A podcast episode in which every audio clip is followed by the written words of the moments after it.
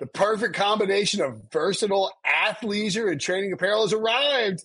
Thanks to the visionary minds of New Balance, Clutch Athletics, and Rich Paul, the designs reflect the heart of the athlete and the spirit of the community. With rising defensive stars Will Anderson and Chase Young on the roster, Clutch Athletics brings the best innovative gear to all athletes, giving them style and performance on and off the field. Learn more and purchase Clutch Athletics at newbalance.com.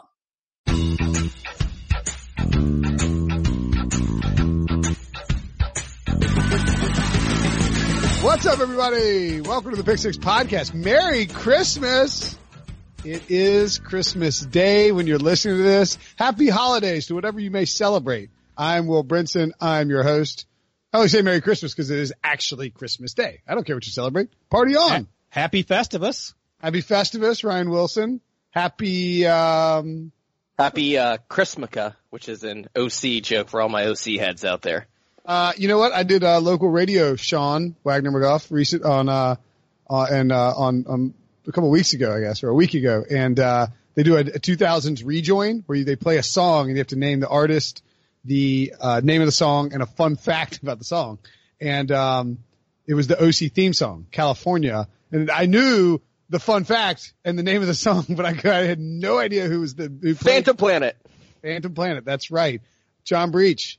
I don't know what you celebrate. I celebrate Jimmy Buffett's birthday. Happy Big 72 Jimmy Buffett.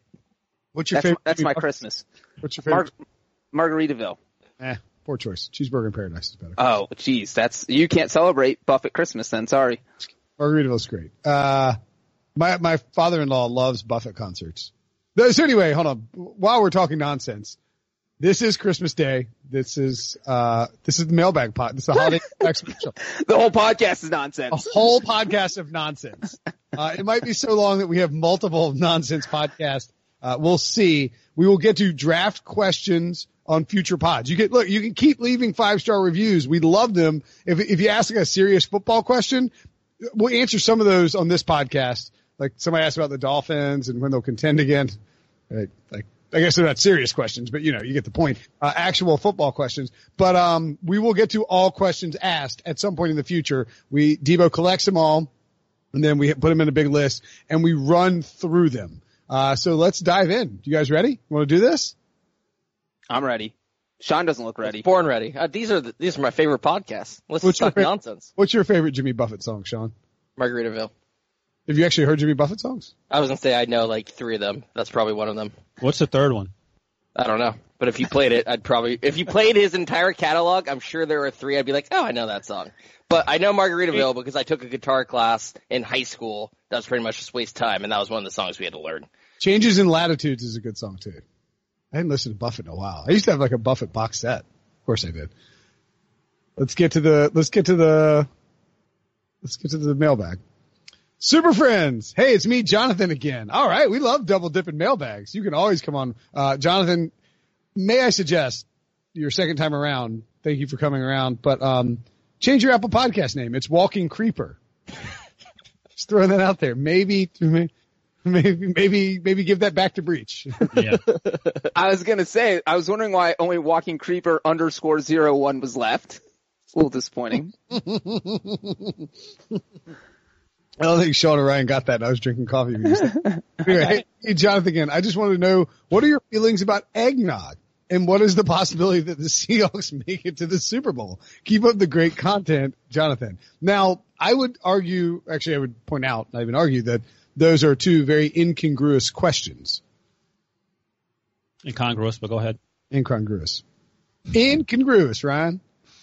Uh, well, Ryan, go ahead. Why do you why do you disagree? Why do you believe they're congruous? I disagree with your pronunciation. I don't necessarily disagree with your premise. I disagree with your premise. I think the more eggnog you drink, the better you feel about the Seahawks making it to the Super Bowl. That's good. I love eggnog. I am number one fan of eggnog. I Wrong. literally drink. Oh, we have someone who loves eggnog more. I actually used to drink it all the time. And then one time I was home for Christmas. My sister showed me the label. Uh, if you have ever looked at the health label of eggnog, don't do it. Do Don't. not do it. It is like a hundred grams of sugar, a trillion calories, everything that's bad for you. If you finish a gallon in one day, you'll probably die. Uh, but it It is, is healthier delicious. to eat. It is healthier to drink ten milkshakes than it is to drink like two glasses of eggnog. So keep, keep it to a bare minimum, but always put alcohol in it. That's well, I was going to ask you. take. So, how long? When did you start drinking eggnog, Breech? Oh man, we sound like we're at an AA meeting. Probably when I was like six, my Right. mom would give us a small cup, and then I just got it. Got the addiction got worse from there, Ryan. So, when did you start putting alcohol in it? About six. Yeah. Wait, wait, wait. Because- Right. First, of- first of all, let's let's point out here that uh, I would like to note that I think I like eggnog more than both of you combined, but that's neither here nor there. Ryan was like, I like eggnog more than you, Breech, but then you didn't exactly explain why. Why do you like eggnog? I was asking it.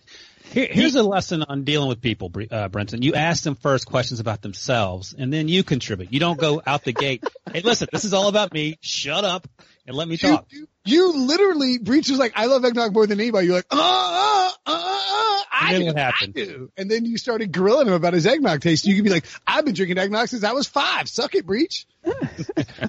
I started drinking when I was young, growing up in North Carolina. I do not put alcohol in eggnog because when I was probably eight or nine, I was at a holiday par- party with my parents, and they directed me directed me to the eggnog bowl, which had vodka in it, which I didn't know, and they Oh, laughed no. off as I drank it and made a stupid face. So that sort of ruined the, the alcohol component for me. But I love like just regular old ten thousand calorie eggnog. Uh, currently, as an old person. I will say that whoever made that vodka bowl blew it. The only two alcohols you should put in there are rum or whiskey. I would agree. Vodka is a trash eggnog addition. In my defense, I was eight, so I don't know what kind of alcohol was in there. I think it was a clear alcohol, but I could be wrong. Could have been clear. Could have been clear rum, I guess. I, I think, uh, or wasn't asking a lot of Everclear. questions. Maybe it was Everclear, which is just straight up rubbing alcohol. Sean, do you like? I would assume you don't like eggnog, Sean. I, I mean, I, so here's my take on eggnog is that every holiday season it sounds really good, and like I'll see it while I'm grocery shopping. I'm thinking, oh, that sounds delicious, and I pour myself a glass, and I like the first like three sips, and then after that I can't do it anymore. Wait a second. What about the big milk take of the week guy drinking eggnog? Mmm. Yeah, I, I'm saying I don't like it. I just I don't buy it anymore. So like I used to like when my parents would get it in the fridge, I'd be like, oh, this sounds delicious, and I can't have more than like five sips. It, it it's way too sweet for me. See, I'm a, I, I'm a huge eggnog fan. I like getting the eggnog latte from Starbucks. Ugh, ugh. That means you're not an eggnog guy at all. That means you're an eggnog poser. No, I'm, I'm telling you about the 10 different ways I like drinking eggnog. I Are like, you a bigger eggnog guy than me and Breach combined? Just hold on a second. Let me answer your question. So far, no. I love I buying can I can be the judge here since I'm I love I'm not I'm not in the Reading. of the uh, Ghirardelli eggnog chocolates just to get that flavor of eggnog. I like my parents have these little silver cups that are perfect for eggnog. Put a little bit of nutmeg on top of it, a little bit of whiskey, stir it all up. Ryan's drinking vodka. Shut up, Brian. And I once knew two guys in college who will remain nameless. Zeke and who else? My buddy Zeke. It was Zeke and somebody else. I'm not going to Of name them. Uh, they had a minivan that and they took a huge giant pot and they filled it with eggnog and they threw the pot in the middle and they drove around town delivering eggnog to various uh, parties, which seems in hindsight like a bad illegal thing to do. But you know what? I would have been there in spirit. I wasn't there personally, but I, I Yeah. think it sounds like a fun idea. Probation. I mean, the difference here is that I feel like Wilson and I are eggnog purists. I do not want your trash Ghirardelli eggnog chocolates or your eggnog coffee. I just want pure eggnog injected into my veins all December. I have to side. I have to side with Breech here. I think Wilson and Breech are tied for first, and Brinson's a poser who Christmas Day who like- on. He What? likes to call himself an eggnog fan when he's really just having like knockoff, like Yeah. infused eggnog drink- crap. I drink, I mean, like, have you, uh, Wilson, have you ever had eggnog with an actual egg in it? Ooh. No, that I that I won't do. I'm Then not. you're a poser because I'll drink that crap all day long. Give me a That, raw. just, that sounds like a that sounds like a different drink than just eggnog, though. We're literally just original? talking about eggnog. How do you think they came up with eggnog, dude? Do you think eggnog just was born in a carton in the freaking like store in the in the refrigerated milk section, Captain Milk? Yes. No, that's not how it works. No, of course not. There was real cracked raw eggs. Raw That- eggs are in there. It's definitely. I, I, I'm aware. I'm saying I don't think you cracking an actual raw egg into it suddenly makes you like eggnog more than everyone else. And here's here's the thing, Sean. I don't the- I like it more than anybody else. he doesn't do it alone. He only does it in front of an audience. So again, the hipster po- portion of the of the eggnog guy. That's that's the problem. You don't. I mean, you don't enjoy it unless someone's watching. You can say, "Hey, look what I just did. I love eggnog more than you." So that's like if you make homemade eggnog, you'll have the raw eggs, but if you buy from the store, usually it goes to like a pasteurization type thing, like Right, milk. Because the store is not a big fan of selling raw eggs to other people. Correct. Uh, so the Seahawks to the Super Bowl. Sure, it can happen. Um, I am currently writing this playoff, uh, thing, uh, a playoff story whereby I break down the possibility of each potential playoff team getting each potential seed. I did it last year before week 17. This year I'm doing it before week 16. Turns out it was a mistake because I'm at 4,000 words and I'm not finished yet and I want to claw my eyes out messing around with the ESPN playoff machine. We don't have one. I use our playoff page when I can. Uh, the Seahawks, I think, have a pretty good chance to go to the go to the Super Bowl. But here's the problem: they've won ten games by one score or less this season. They're a very lucky team. They need to stay really healthy on defense to get there. And I believe that this is a team because of its uh, varying luck status, like just because they need luck to win some games, they're going to need to get that first round bye to pull it off. I don't think they can do it if they have to play three games. Um, now they could go to, you know, go to Dallas and win that first game and get a hot in the wild card. But there are so many tough teams. I mean, you know, it looks like the Saints, the 49ers, uh, the Packers, the Vikings, and either the Cowboys or the Eagles that I think winning three games might be too much to ask for this team based on their point differential. Although I would never want to count out Russell Wilson. Sorry. Thought I had you muted. It's okay. Um, so our guy Stephen O has a 4.8% chance that the Seahawks are going to the Super Bowl. It's pretty, pretty high. Well, let's see. It'll change. I mean, look, it all depends on the week 17 game against the 49ers. If they beat the 49ers, if the Seahawks win out, they're going to have the first seed. If they have the first seed, that percentage is going to go from like 4.8 to like 7, 8 or 8, 5 or something like that, which is substantially better. 4.8% to win the Super Bowl, 10 to 1 odds to appear in the Super Bowl. Prior to, to the week 16 games, because we're recording this a, a, a week before Christmas. But you're saying it's 10 to 1 to win the NFC? I Yeah. like I like that too. And since this guy asked for the probability, my personal probability is 22%. Okay, that's not that. If you're, he maybe that's Stephen Oh's numbers. Like that's what you need for him to say you need to bet it. It's like plus three and a half right now, because you you wouldn't they wouldn't make the number one seed in the NFC ten to one. They just they just wouldn't do that. Yeah, Well- those are his, through his simulations, that's how he comes up with these percentages. If you're the Seahawks, here's what you have to like. If you do get that first round bye as the first or second seed, if the seeds hold, that means the Vikings are the six, the 49ers are the five, and then you've already beaten both those teams. Who would you presumably be playing one of them in the divisional round? That takes you to the NFC title. So like, there's definitely a path there, and I like it. I like the path. I'm going to drink my eggnog and cheer for the Seahawks to get the Super Bowl, Jonathan. Yeah, if if they win the NFC West, I would put them only behind the Saints. Um, if if they fall to the wild card round, then I would rather have the 49ers over them. Yeah, I think that's obvious. Or not, I don't want to say it's obvious. I just think it's like it's what I said. Like whoever wins that, whoever wins that uh, week 17 game is is the more likely team in the NFC West to get it. Just because you're going to have a bye, that's a that's a big freaking deal. All right, um, two minutes on the Seahawks, 12 on the Eggnog. Good start. Uh, this is from Matt C29. No no review or anything. Just a very simple question in the title: Do they hate each other? No, of course not. Well, how do you know who he's talking about? I think it Well, depends. well, I don't hate any of you. So that rules me out. Who do you, You hate? don't you don't seem like a person that hates that many people though, Me or Ryan? Ryan. You look like someone who's spiteful. So I You mean, hate the I'm TSA agent trying to do her job. I am spiteful, but I don't hate people I interact with on a regular basis. Well, that's not. I true. am spiteful. I love it. I'm spiteful. Uh, I mean, for me, it depends on what day of the week it is. I feel like Brinson is unbearable on Mondays.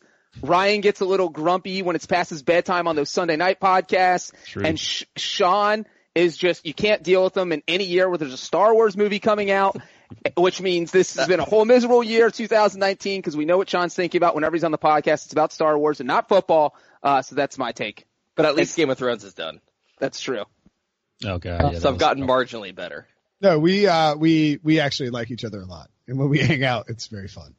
It- oh, Yeah, like when Breech locked himself into the cafeteria. That was fun for everyone except Breech. I mean, like the the funniest part about when we hang out in real life is when Ryan transforms from like the uh, I'm so tired, uh, just dad needs his sleep. I'm from grandpa. He's like, we're going to Jester. I have no recollection of that, but I'll take your word. I had a I had to wake up at like five to go to the airport, and I thought Ryan was going to be the only one who supported me when I was like, I'm not going to Jester's, I'm going to go to bed, and instead Ryan was the one talking about like, what are you going to do? Sleep four hours? Like, what's the difference? He's like, you're here with your friends you don't see. Jester, Good point, right? If you haven't heard, Jester's is a tiny bleep hole in Fort Lauderdale where you can like play darts and just chain smoke cigs. I mean, not that we smoke, but like the whole like it's just one of the you can't go many places in America where people are just it's just a smoking establishment, and this is a smoke like my clothes were ruined. My entire my entire like bag that I brought home was ruined by me putting my clothes into the bag with everything else. Have you been uh, there, Debo? No, I've lived here for over two years, and I would never think of going there. Unless Correct it's like answer. 2 a.m. and you're staying at the West End and you were looking for a bar. Right. No, like, but I was trying to look for the tweet where someone sent us probably early December about if you want to hear friends who get along and never say anything mean to each other and support each other, listen to Around the NFL podcast. If you want to hear people dunk on each other all day, this is the podcast for you. But as Breech pointed out, friends clown each other all the time, so I think that's why this works. I, and also the ATN guys like lash each other. They're just not as aggressive as we are. Like we're like, like they don't feel like they're rooting for, like, because Sessler and Hanzus are talking about, oh, like, oh, we're rooting for the Jets and the Browns together. We're like, look at the Bears burning to the ground. look at the Bengals. They're trash.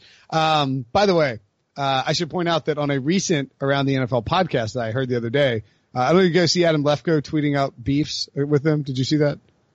He was like trying to start a fight with him. Well, apparently they were talking about how In real life or just joking?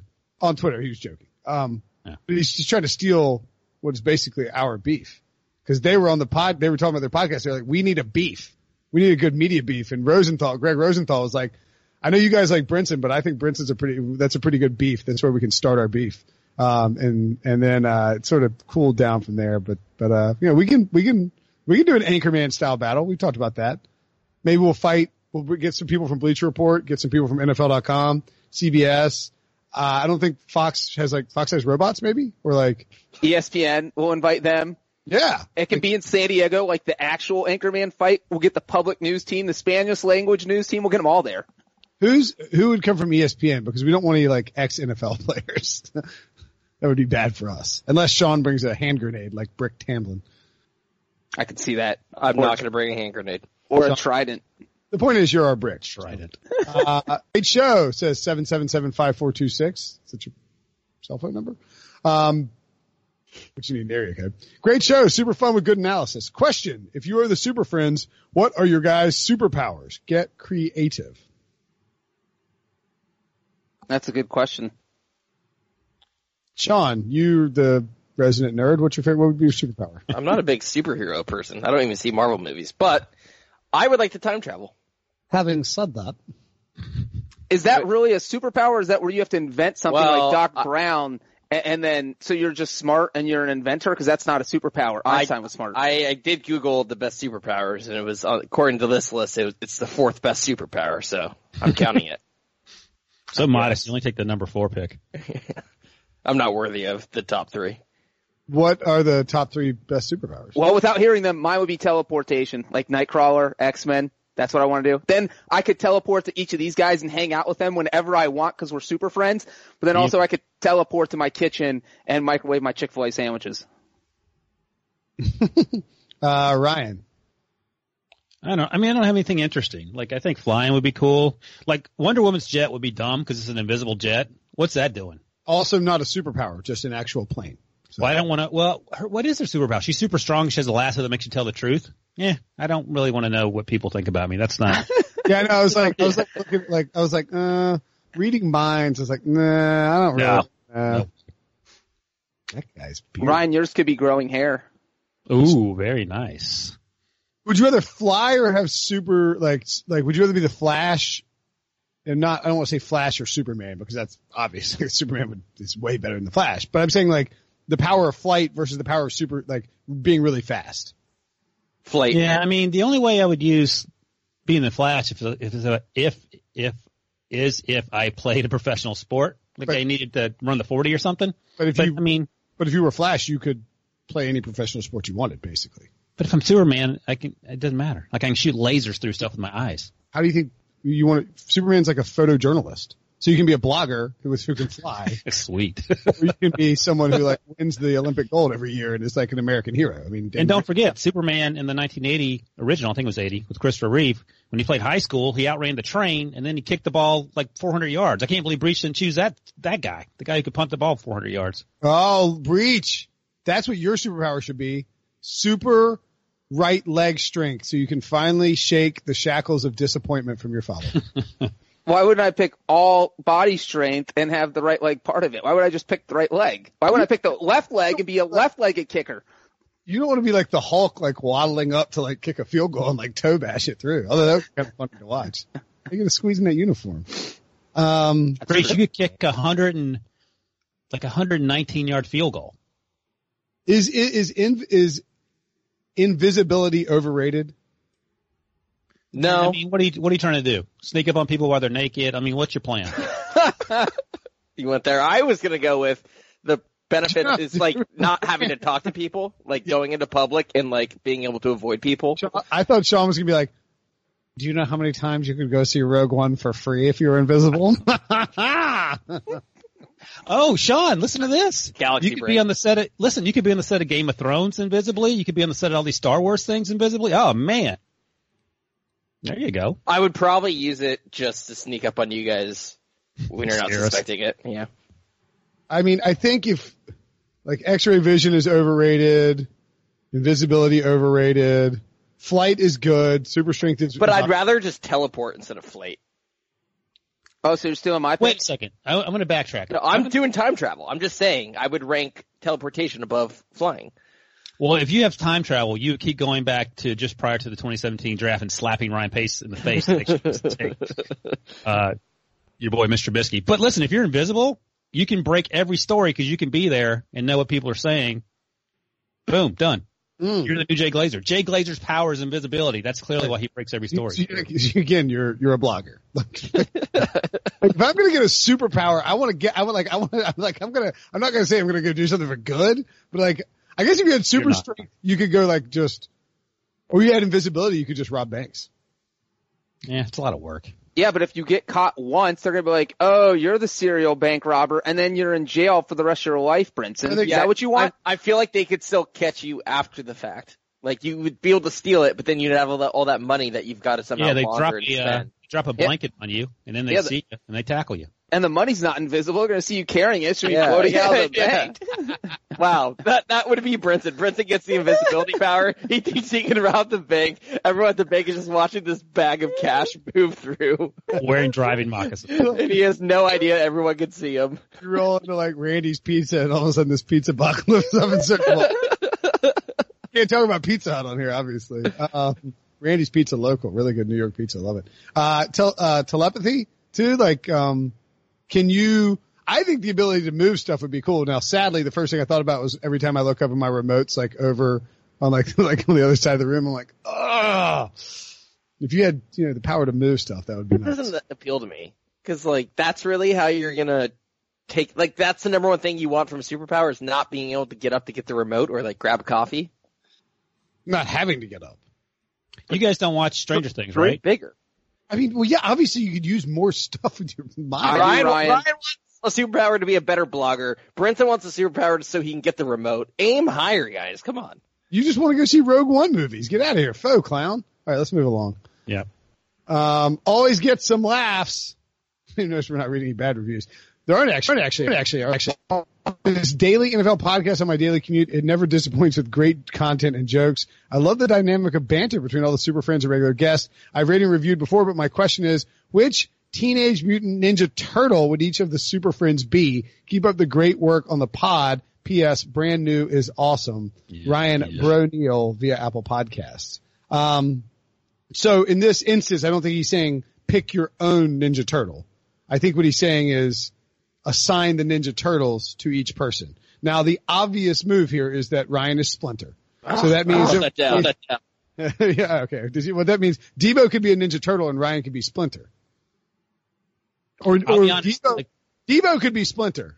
If The like Ninja that, Turtles sort of were after I was young, so I didn't. I was never into them, and my kids were never into them either. So I actually had to look up what their their bios were. But I, as I see Splinter here, that makes some sense, I suppose. Although Donatello feels like it fits me more. That's what I thought Oh, Ryan would be. well, Splinter Splinter is the mint like the mint like he's he's the the old elderly rat with the cane. And I by the way, I, I think Breech and I were probably Wheelhouse Ninja Turtles. I don't know if Sean caught the tail end of it or not. Um, but you were right, Breech. Yeah. Ninja Turtles were huge for us. I grew up on Ninja Turtles. I think I Oh. still have Ninja Turtle toys in my house. Oh, I definitely do. I p- played with them last time I was there. I was like, Robbie, look, these are the Ninja Turtles. He's like, what are you talking about, man?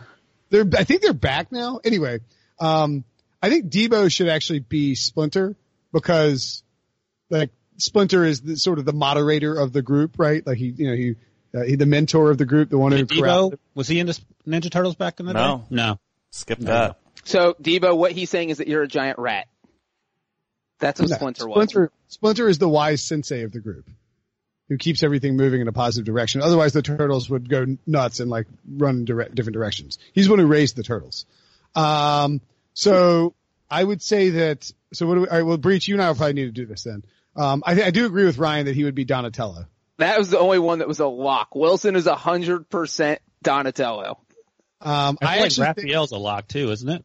it's Sean as Raphael, right? So let me see if this matches up with your experiences, Brinson and Breech. According to Wikipedia, Raphael was the team's bad boy. Oh, was he? I don't. Is Has he? an aggressive nature, seldom hesitates to throw the first punch. That doesn't sound like Sean. No, that's not Sean. I, Raphael was like snarky. Michelangelo was snarky, but good loving, fu- having fun all the time. Raphael was like bitter, snarky. That guy who's funny, but like there's a sense of doom all the time. but he still. I don't know. I like Raphael. No, you're right. As I read this, yeah. Wikipedia. Are you writing the Wikipedia entries, Breech? Maybe I, I should. If, I'm gonna go edit them if they're not correct. I'm gonna go look at them after this podcast. Uh, I would say the hardest person to point is you, Brinson, because I think we could either put you Leonardo because you're the leader of the podcast, but I don't think you share a lot of the personality traits other than that's correct. Courageous leader and devoted student. nope. Well, oh, you know what? Maybe, maybe we should, maybe we should make Ryan Splinter, and then uh, Debo could be Leonardo. Yeah, Sean, Sean, we're just gonna have to ram jam into Raphael, which doesn't really work. Just figure it out. And then, well, no, because I would no wait, because I wouldn't be Donatello. I think me and Brinson would be Raphael and Michelangelo. However you want to do it.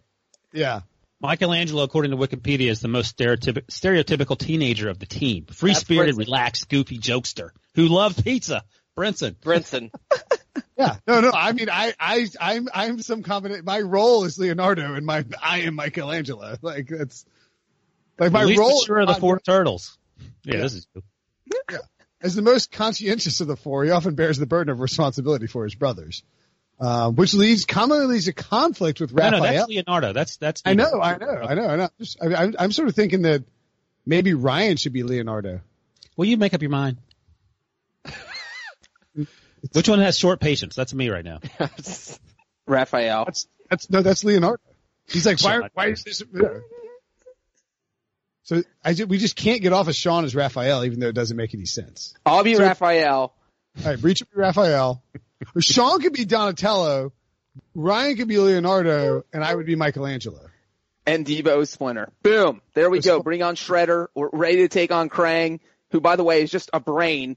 I don't know what alien race that is, but he's literally just a brain that can talk, which always flummoxed me as a child. Still have nightmares about it. I don't even want to talk about Krang anymore. Man, actually- Breech is not messing around. He knows all this stuff. It's actually the Shredder, but yes. Uh, Um, by the way, Breech, Brinson's reading the Wikipedia page that I'm reading, so he doesn't know. I, I mean, I went to Teenage Mutant Ninja Turtles, the movie. I mean, you saw the movie in the theaters, right? Breech? I thought you were going to say I went to Teenage Ninja Mutant Turtle Camp. I saw the movie that just came out like four years ago in 3D by myself at the theater that Sean goes to in Oakland. Was it Lake Merritt? What's it called? Oh, Grand Lake. I don't get it very Grand but Lake yes. Theater. This I place live a has mile from there. Tuesday movies are five dollars, or they used to be when I lived there. Yeah. And so I would see whatever, and I saw Ninja Turtles in 3D, and I did not regret it. Oh, See, no. this this is the most like '90s, early '90s thing ever. Was that I believe Vanilla Ice dropped his. Uh, this is post like uh, Ice Ice Baby, but like he like the height of Vanilla Ice. He's like peak peak vanilla. Um, and Ninja Turtles are peak. And in Ninja Turtles 2, he dropped like the only time you could hear his first single for the first time was on Ninja Turtles 2. Like you had to go see it in the movies and Vanilla Ice was in there as a DJ and it was the, I don't, was the name of the, I think it was Ninja Rap. Ninja. Yeah, Ninja was- Rap. Go Ninja. Yeah, go yeah, Ninja. yeah. Go. yeah, it was Go Ninja Go Ninja Go. And he dropped that in, and like you were like, your mind is blown as like a 10 year old that like Vanilla Ice was appearing in the Ninja Turtles movie. Um, you know what? And then he went on to bigger things, a bigger movie, Cool as Ice, which got robbed and somehow didn't win every Academy Award that year. But that's that's neither here Yeah. nor there. Should we listen to Go Ninja Go Ninja Go? Oh, no, boy. Debo says no, which is Debo is vetoing you right. That's Splinter speaking right now. Don't do it, Michelangelo. Don't eat that extra slice of pizza. That's. Go ninja, go ninja, go. Go ninja, go ninja, go. Go ninja, go ninja, go. Go, go, go, go. Ironically the, the easiest to hear soundbite we've heard all season.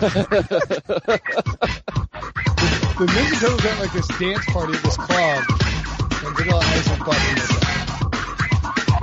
All right, that's probably underneath our copyright limitations. Moving along, I hope we get in trouble for that out of all the things. that'd be great. I, but N- Vanilla and I, you know, we hung out in uh, Indianapolis at the Super. Oh, there you go. All right. Long long game to get a Vanilla Ice reference in every way to go. I took a picture of Vanilla Ice. What do you want? For Jovius. Best football podcast. If the Super Friends were a band, what instrument would each of them play? Sean, I'm sure that you have an opinion on this, so we'll go to you first. Yeah, so I I'm torn. I don't know whether I want to be lead vocalist or Oh no, no, no, no.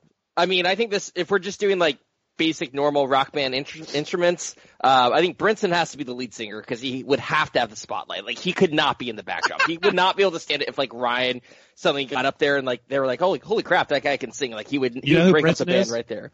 Brinson is the guy who thinks he's Eddie Vedder, but he's not Eddie Vedder. Well, Brinson's the guy who the band has some early success, and he thinks he can branch off and go solo, and so he does that, and then his solo career tanks, and then he comes back to us, and we have to do the reunion tour ten years later. So, anyways, Brinson's singing. Uh, So Brinson's Nick Lachey. I'm gonna play guitar because I play guitar. I think Ryan would be the bassist because I think a lot of bassists are a little bit more low key, can stand in the back. I would I that- I agree with you, and I would be the bassist because I am not good enough to be the lead guitarist, and I would be a very angry about being the bassist, but I would have to accept that. and I think Breech would be the drummer because I feel like there's a lot of just crazy drummers out there, and I think he fits the mold. Like he's our wild card. Like we don't know if he's showing up sometimes. We don't know where he's been. He's Definitely heating up old. Chick Fil A like right before the show. So Breech, why do you smell like tequila and Chick Fil A? Can you even play the drums tonight? Yeah, I'd be. I feel good being the drummer. What do you think Brinson demands that the band name be called? The Will Brinson Band? it, it's like Will Brinson and friends. My name of this podcast. What are you talking about? the Will Brinson Experience, brought to you by Will Brinson. Sorry, Will Brinson. Uh, Mouse Rat. Mouse Rat. Yeah. Uh, all right, moving along. That was Yeah, very, that's very similar to the Ninja Turtles. By the way, that would sort of be the same roles. Like you could almost see the Ninja Turtles you know, created as a band. Come for analysis, stay for personalities. All, uh, MMC Bitsec says always, you know, we've already done this one. Best NFL nicknames. Moving along. It's a good question. What are the best NFL player nicknames of all time? We remember we all Beast mode. Beast mode, yeah. Uh, excellent. My question for the Super Friends and Debo. Pick, this is Hips Pad via Apple Podcast. Pick a city, not London or in the U.S. where you'd expand the league. I need team name, mascot, and colors. Assume that we can, well, we can, we can all teleport and time travel, uh, travel time doesn't matter. Where would you place an NFL team? Not in the U.S. and not in London. You know, unfortunately, I didn't read the parentheses, so I didn't see the part about not in the U.S. because I had an awesome name, awesome team, and awesome name. But um, What was it? Go tell what it was. so um, none of you will get this reference because you didn't watch old school NASL soccer. I think it was NASL. Portland Timbers are the current MLS team, and their old school uniforms look terrible. Like if you Google old Portland Timbers 70s uniforms, they're sort of green, and they have a T in the middle for Timbers because you're in Portland and trees. Uh, so my new team would be the Portland Pot Brownies, and they would be based on that same color scheme. And if you look it up, the T would actually be a marijuana leaf. And of course, the uh, the mascot would be basically a modified poop emoji that looks like a bunch of brownies. I hope Not we bad, get right? sponsored by some marijuana company. Yeah. I And can't believe Ryan Good job. I thought this endorse this. Didn't So there's a- Ryan down as the first guy to suggest a pot mascot on the podcast, but here we are. Ryan was 59,000 to 1 to be the first guy to suggest a pot leaf mascot. Never Uh, tell Bre- me the odds. Breech, where would you go? I would pick Paris because I feel like A, who doesn't want to be on that beat? You're on the Paris beat, all of a sudden you're covering that football team. B, if you have to convince your wife or girlfriend to go to a game, she will be all in. If you're like, oh yeah, we're gonna go watch the Bengals play in Paris. My wife wants nothing to do with the Bengals, but if they're in Paris, she's in. Now, I don't know that I can beat Ryan on the team name, but I think they would be called the Paris Baguettes, and they would just be named after a loaf of bread, because that's like all they have there. And I feel like you get free bed, bread loaves when you walk in the stadium. Everybody just eating bread, and the visiting team would just be so freaked out by all the bread that it would become a Seahawks type home field advantage. Boom, Paris Baguettes. Sean. I, I have a couple, but I'll go through them quick. One is impractical. Um, I, th- I would go to Rome. I would retrofit the actual Colosseum for football, and you'd be called the Gladiators. Have some black and dark purple uniforms. Why is that? Why is that impractical? Time How much travel. does it, how much does this cost though to retrofit? Yeah, the I don't That's- know That's, that's what I need to know. I don't know if Italy is going to let me like tear up the Colosseum and retrofit it. Like that's you're, seems. you're teleporting and like we're ignoring time travel. Like you, you can have the billions of dollars to upfit the Coliseum. My realistic one is I would go to Vancouver. Um, if you've never been to Vancouver, it's an incredible city. Uh, obviously Canada has embraced football with the CFL. I'd call them the steelheads, which is a type of trout that is found in the Pacific Northwest. I would have some light blue uniforms, like kind of like the Manchester City light blue, um, with yellow and white as the alternate colors. I like that. Um, I sort of imagined something in the Caribbean. I don't know if this would work. I was trying to figure out like a, like I want to put it in like on Cayman Brac, but it's like really small. Um, so I guess that's just as impractical as the Roman Coliseum.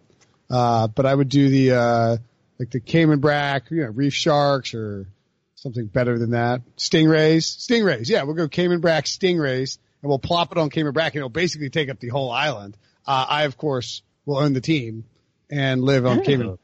Did you, in one of the old Maddens or a couple old Maddens, they used to let you, when you played franchise mode, if you selected it as the owner, you could relocate teams. I don't know if they still do that. And I used to always go to San Juan because it was one of the cities, and I would make it the San Juan good. Sharks. Yeah, San Juan would be a good spot too. Yeah, I until remember, a hurricane blows your stadium away, and then you have to rebuild it using the money that Sean wanted to use to refit the Coliseum. By the way, I have a uh, I have a backup international city if you want to hear it. sure. So there's a city in Thailand that's spelled P H U K E T. Phuket. You, you pronounce it Phuket, and I would call it the Phuket Browns. Move Freddie Kitchens there. Let them go to it. and that way the fans would be just, yeah, Phuket. I give up. Great stuff. One criticism, criticism. Edelman is a Hall of Fame candidate. Slot receivers can get in. Will Brinson, you and the, some of the usual suspects scoffed at the very notion of an outstanding clutch, fearless, five foot ten slot receiver, still totally balling out his thirties, being allowed in the hallowed grounds of Canton, Ohio. If John Hannah is in, why not Brady's good buddy Jules? And by the way, he will get there someday, so rethink it, please. JMP Alden via Apple Podcasts. Sure, why not? He'll probably, you know what? I'm start, I'm, not starting to agree with the idea. I'm starting to get into Eli Manning territory on Edelman, where like I don't think he should be in, but I think there's enough of a movement, like if he keeps balling out in the playoffs, that he will get in. Um, So And- can I counter that? yeah. No. If By the look way- at, um, By the way, we're going to argue all about Hall of Famers on tomorrow's podcast, where we debate the Hall of Fame thing, including Ryan's top pick, Terrell Suggs. But go ahead, Ryan. Yeah, exactly. I want Breech wasn't there unfortunately, so I want Breech to listen to that podcast and then to do a sort of uh, director's cut over the podcast, and we'll post that as a podcast. So I'll have some defense from these two maniacs. Uh, Julian Edelman, if you look at his Pro Football Reference page at the very bottom, they'll do like similarity scores, and over his career, here are the names that he compares most closely to: Al Toon, Lee Evans, Carl Pickens, Louis Lipps, T.J. Houshmandzadeh, Jeremy Maclin, Percy Harvin. Any of those guys strike you as Hall of Famers? Uh, if any of them were the best receiver in postseason history, then yes. I think you have to look at what he's done. You can't just look at the regular season. This isn't uh, NFL records where they don't count postseason stuff. Like Drew Brees being the all-time touchdown leader is slightly a sham because Tom Brady's thrown 610 of his career. It's not like his playoff touchdowns just magically disappear. And when they do consider all this in the Hall of Fame, they're going to take into account his numbers. And I am totally, I, I can't believe I'm saying it. I am hashtag Team Brinson. I was not sold on this when the argument came up over the summer, but the more I've thought about it, he's going to play in a couple more playoff games. He's going to end holding every receiving postseason record. And I think it's going to be hard for the voters to keep someone like that out. So I- think he's got a good shot now. I don't know that I would vote for him. I'm still on the fence like Brinson, but I do feel better about his shot. I don't, I, yeah, like, I don't think I would, I don't think I agree with the idea that he'll get in. Like, it bugs me that someone like Calvin Johnson is not considered a slam dunk to get the Hall of Fame, even though he's the best receiver in football for a pretty long stretch, eh, and his career was short. But somebody who, I mean, like, Julian Edelman has three 1,000 yard seasons, including this one, surprisingly, and that's it. Like, he's, he's never, he's had one 100 catch season. He does, however, have a Super Bowl MVP and he's won the Super Bowl three times. And like Breech said, he holds every record in the postseason. I would not be shocked at all if he's a guy, depending on what, like, but when he retires, let's say he retires in two years. Does that seem about right? Yeah, I mean, we'll say two years. Let's say, let's say he plays two more years after this season or even one year. He's going to retire when there are still a bunch of old school media guys in, doing the Hall of Fame.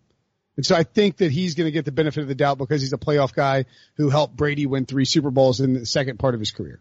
Is my theory. Wait, the old school guys are going to get him in, or the new school guys are going to get him in? I think the old school guys will. I would Brinson say the new school guys will look at analytics and say Julian Edelman was absolutely worthless and he won't get anywhere anywhere near the Hall of Fame. But I, again, you Brinson just said it with the three Super Bowls. I don't think the Patriots win or go to these past whatever Super Bowls if Edelman's not- on the team. And I know they were good the really one year that he was injured because Gronk was still there. But you know, last year he carried the team. He was the whole team. He's the only guy who could get open against the Rams defense. I mean, he has he has fourteen hundred and twelve receiving yards in the playoffs and sixty four hundred receiving yards in the regular season. That's a it's pretty insane. I mean, like that's that's hard to do. He's played in uh, fourteen, no, excuse me, eighteen career playoff games, and he's played in one hundred and twenty nine career regular season games. Just saying. All right, nobody seems really impassioned about that. Cool. Boomer. Oh, Pete Prisco is a boomer. We got a bunch of boomer questions. If you want good picks, pick against Prisco and you're a guaranteed win. Cool. Uh, also a question for Will Brinson. What's your favorite NFL team? You never mention it, so I was wondering, LOL. Um, you know what? I'm gonna ask you guys. Who, who do you think my favorite NFL team is? What are you doing? Of course you know your favorite NFL team. Then you try to act like it's not your favorite NFL team because you're impartial, and then you cry about Philip Rivers. So Wait, what? So who do you think my favorite team is? your favorite team is the Panthers. Okay. Did you guys, Sean and John, do you agree? I do agree. Yeah, it's the Panthers. But if they're having like a down year, you pretend like you're, Yeah. you're not really. You just you just you're from Carolina, you know, but you're not you're not big on the Panthers. Brinson Brinson has 18 bandwagons parked outside his house, and he's ready to jump on any one of them once the Panthers lose two or three games. Well, I mean, I would, I mean, I like the Chargers. I've always rooted for the I Chargers. just said Now- that. But here's my question: When Rivers is gone, will you still care at all about the Chargers? Nah, nah, get out of here, Chargers. Yeah.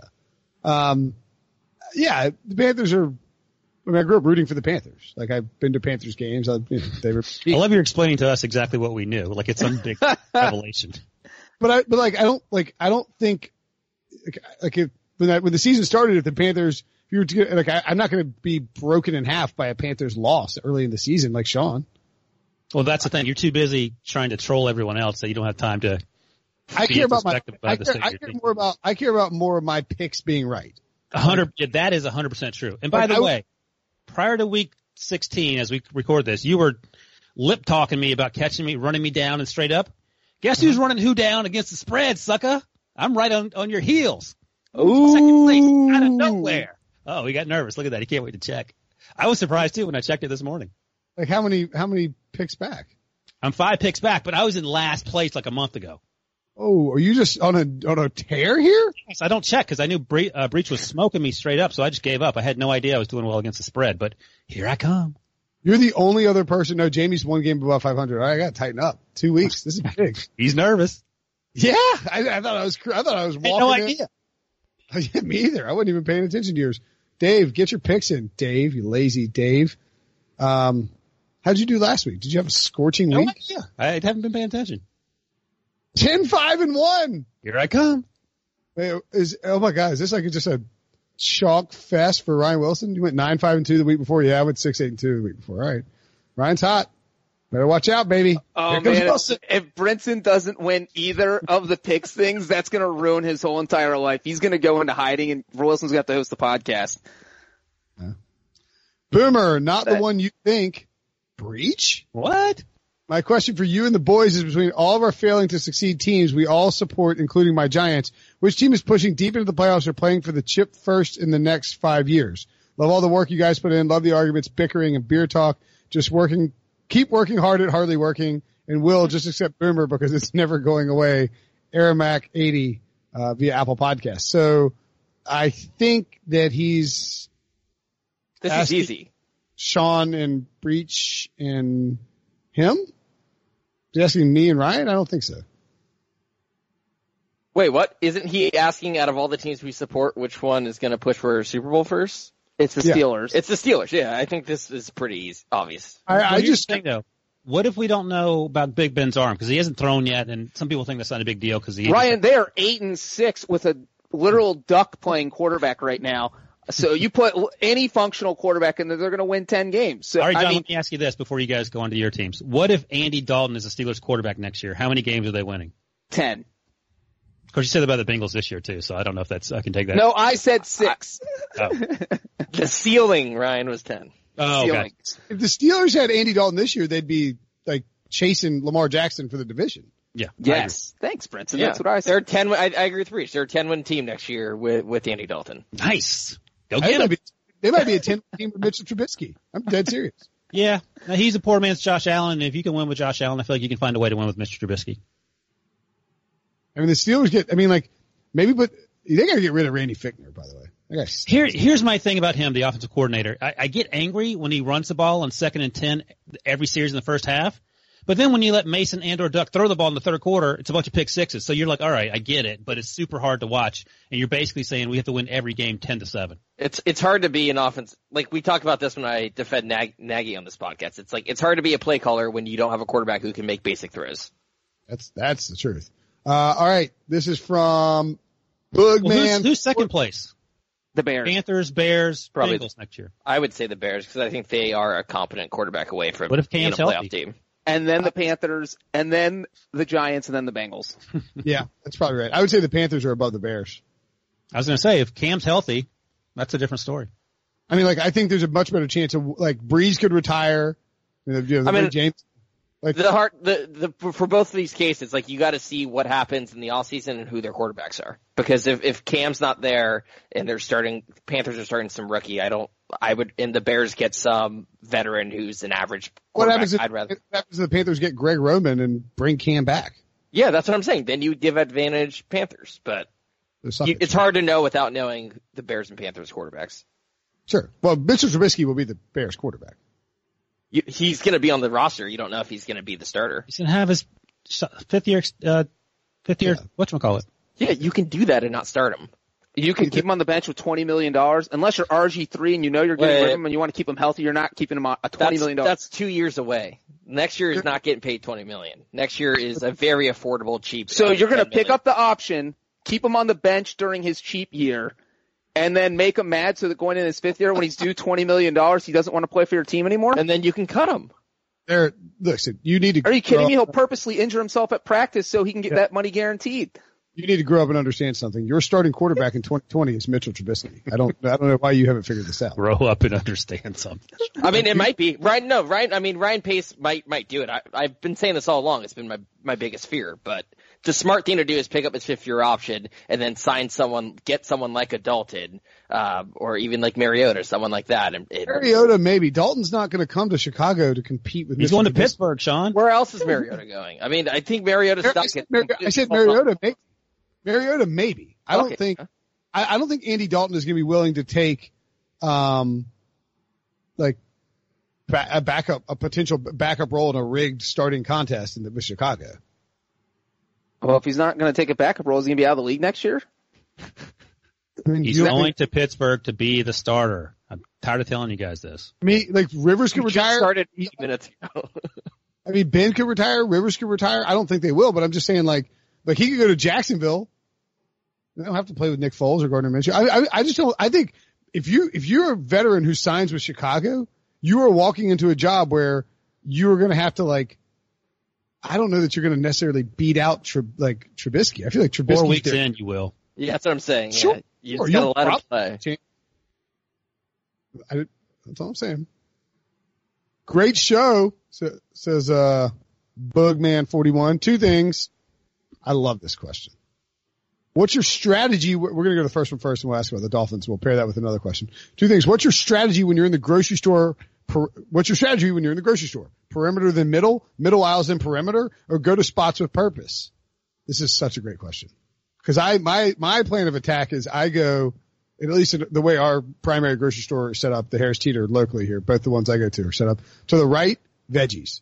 And I'm doing, I'm doing all veggies. I'm getting salad. I'm getting, you know, lettuce, avocados, tomatoes, whatever else I need in the veggies. That's how I order my list when I go to the store. Uh, then I swoop through the deli section and grab whatever meats I need. Uh, you know, hit up the, the guy in the meat counter, you know, get my chicken, all that. Uh, then I roll back through, through the dairy and I go all the way to the end to the frozen section, grab all the stuff from the frozen section, and then I loop back through and hit crisscrossing aisles depending on what I need with like coffee or canned items, et cetera. And you want to pop out either getting your alcohol or getting your canned vegetables because then you're right there at the self checkout. I think that maybe all grocery stores are laid out similarly. We have Wegmans. They're Wegmans now in Raleigh, by the way. Yeah, no, I need to go check it out. They're they're a game changer. People love grocery stores. My my initial strategy is to not go to the grocery store. Like my wife usually does it. I hate Sure. grocery stores, as you might imagine. But as you laid it out, I could visualize exactly where you were going because that's how our Wegmans is laid out. My Right. issue In with the fact, I, grocery could- I, stores- could- I could see you reacting and you're like, oh my God, this monster has a plan for the store. I wasn't expecting this. Well, I don't know where anything is. And my wife asks for like the smallest spice you can't find anywhere. I'm like going through the organic and I get angry. So I don't get anything on my list. And by the way, I think there's an app, at least for Wegmans, you can find out where things are and they give you the aisle number, which is huge for old people like myself. But, uh, I try to avoid it because it's just like the people there, everyone tries to cut you off when you come out of the, uh, the aisle. It's just not my scene. I don't like spending more than five minutes in a grocery store. I have my list. I get the same stuff every week. I know exactly where it is. If Frozen I'm in there, Chick-fil-A sandwich. that's next door. That's only on Sundays, Ryan. During the week, I eat unfrozen Chick-fil-A. Uh, you goes, you go. Uh, Mr. Breech, we have your, uh, chicken cold as you requested. they're sitting there with, with the Bag of bag ready. Chicken. with wearing the white gloves. Uh, yeah, so I fly in, fly out. The only thing that's bad is sometimes they have like fun things set up on the end caps. Uh, one time, for instance, last week there was the Ghirardelli peppermint bark chocolate, which is the only, Try the eggnog. uh, well, I've had the eggnog, but I don't appreciate it like I appreciate real eggnog. But yeah, so I grabbed that and I get home and my wife's like, why do we have 700 little squares of peppermint bark chocolate? And I'm like, you're pregnant. This is okay. You're going to eat it. And then now we've eaten it. And, and so I buy things that I'm that guy. That's why they set the stuff up on the end cap is because people like me buy it. I'm like Breech. I don't I don't buy the stuff near the checkout, but I I'm in and out of the grocery store probably within ten minutes. Um, and I go to Trader Joe's, and it's, I feel like it's a much smaller grocery store than Trader like Joe's I can handle. Like Trader Joe's I love because it's only 4,000 square feet and If you you- can find you exactly can't find- If you can't find something at Trader Joe's, you're like, I'm a moron. Right. And there's There's like three aisles. So the nice thing about Trader Joe's is they also have one checkout for baskets only, right, and one checkout for carts. And I get a lot of groceries, but I stuff it all into like a super heavy basket so I can go into the basket line. Um, but I start, I go in a circle. So I start at the left wall and go all the way to the back and loop my way back down, like more towards the middle, not on the right wall. Cause Yeah, the right that's wall, the is- By the way, the only thing about Trader Joe's I don't like too much chit chat from the checkout people. Less talk, more more uh, ringing things up. I don't want to have a conversation about. I, I'm with you on that. Yeah, The only reason I haven't been to Wegmans, frankly, is that I'm like scared about like disrupting my grocery store routine. That I'm gonna have Let to me like, tell you this. and I'll tell this to anyone uh, who goes to Wegmans. For the, your for the- selection is incredible. yeah, and who, and this is actually more incredible. You'll thank me later, um, but probably not much later. Get the chocolate cake. It will blow your mind. It is insanely good, and it has more calories than John's favorite eggnog. But you will, it'll be worth it. It is bonkers nuts good. Best chocolate cake ever. How is the sushi at Wegmans? Oh boy.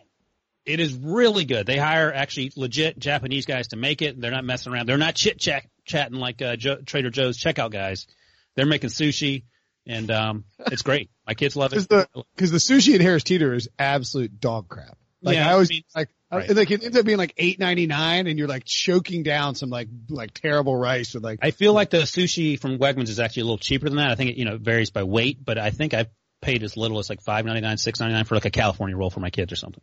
Publix has my Publix by my house has Publix. sushi for five dollars on Wednesdays, and I just go in and buy all of it, and then I eat it all, and then I don't feel good because I eat so much, but it's so delicious I don't care, and I do it the next week. So and better then Chick Fil A Breech plan. micro, microwave the next day on Thursday. I was gonna say, Breech out of all of us has the most alarming food habits. I think Alarming is the right word. he buys all of it.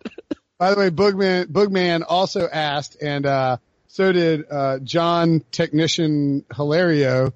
Um, they both had questions actually on the same day about the Dolphins. Boogman said, "What are the chances I ever see my Fins in a meaningful playoff game? I'm 33 and don't ever really remember a time when we had a chance. Love the show." And uh, John Technician Hilario says, "Realistically, how far away is Miami from being a legit contender for a Super Bowl? It seems like they're rebuilding every season since Dan the Man retired. Is it the culture or ownership's fault why they never develop talent and bring in the correct personnel?" By the way, before we get going, John has a heart out in five minutes, so keep that in mind as we wrap I know this is gonna be the last. This is gonna be the last question, and then Breech is gonna go buy some day old sushi and Yeah. and eat it at his uh, baby visit. I will just point this out uh, as we get going. Um, the Dolphins in the 2020 draft have one, two, three, four, five, six, seven, eight, nine. I think ten picks. Um, six of those picks are in the top 68. They have the most cap space of any NFL team at 113 million for 2020. And if you like Brian Flores and Chris Grier, the GM, and you think they're smart, and it seems like Brian Flores has sort of turned a corner. We were doubting what he was doing initially, and that Josh Rosen stuff was still kind of weird.